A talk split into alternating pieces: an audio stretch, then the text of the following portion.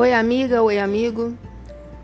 Hoje eu vou dar início à leitura do livro de Ezequiel. Vem comigo?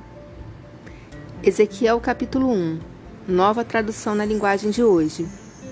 No dia 5 do quarto mês do ano 30, eu, o sacerdote Ezequiel, filho de Buzi, vivia na Babilônia, na beira do rio Quebar, junto com os judeus que haviam sido levados para lá como prisioneiros. O céu se abriu e eu tive uma visão de Deus. Quando isso aconteceu, fazia cinco anos que o rei Joaquim estava preso. Ali na Babilônia, na beira do rio Quebar, eu ouvi o Senhor falar comigo e senti o seu poder. Olhei e vi uma tempestade que vinha do norte. Raios saíam de uma nuvem enorme. Em volta da nuvem, o céu estava em fogo, e no meio do fogo havia uma coisa que brilhava como bronze. No meio da tempestade, vi o que me pareciam quatro animais. A sua forma era de gente, porém cada um tinha quatro caras e quatro asas. As pernas deles eram retas e tinham cascos que eram parecidos com cascos de touro e que brilhavam como bronze polido. Além das quatro caras e das quatro asas, cada um tinha quatro mãos de gente, uma debaixo de cada asa. Duas asas de cada animal estavam abertas, com as pontas tocando uma na outra. Assim, os animais formavam um quadrado e andavam em grupo, sem virar o corpo. Cada animal tinha quatro caras diferentes. Na frente, a cara era de gente, do lado direito era de leão, do lado esquerdo era de boi e atrás a cara era de águia.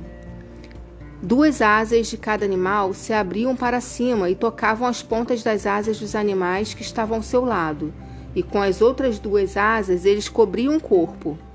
Cada animal podia olhar para, quatro, para as quatro direções, e por isso o grupo ia aonde queria, sem precisar virar. Entre os animais havia uma coisa que parecia uma tocha acesa e que estava sempre em movimento.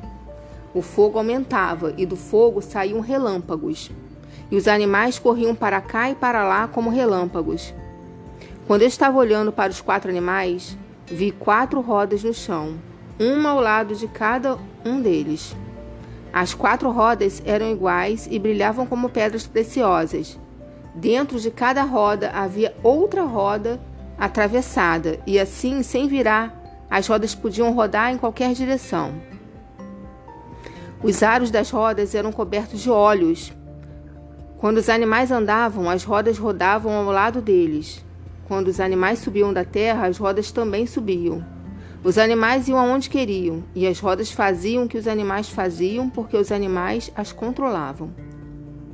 Assim, toda vez que os animais andavam ou paravam ou subiam do chão, as rodas faziam o mesmo. Acima das cabeças dos animais havia uma coisa que parecia uma co cobertura curva feita de cristal brilhante. Debaixo da cobertura, cada animal abria duas asas na direção das asas do outro que estava ao seu lado e cobria o corpo com as outras duas asas. Eu ouvi o barulho das suas asas quando voavam. Era como o rugido do mar, como o barulho de um grande exército, como a voz do Deus Todo-Poderoso.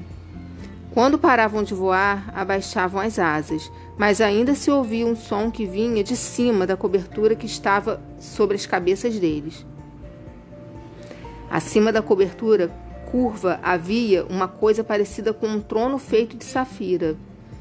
Nele estava sentado alguém que parecia um homem e que brilhava como se fosse bronze no meio do fogo.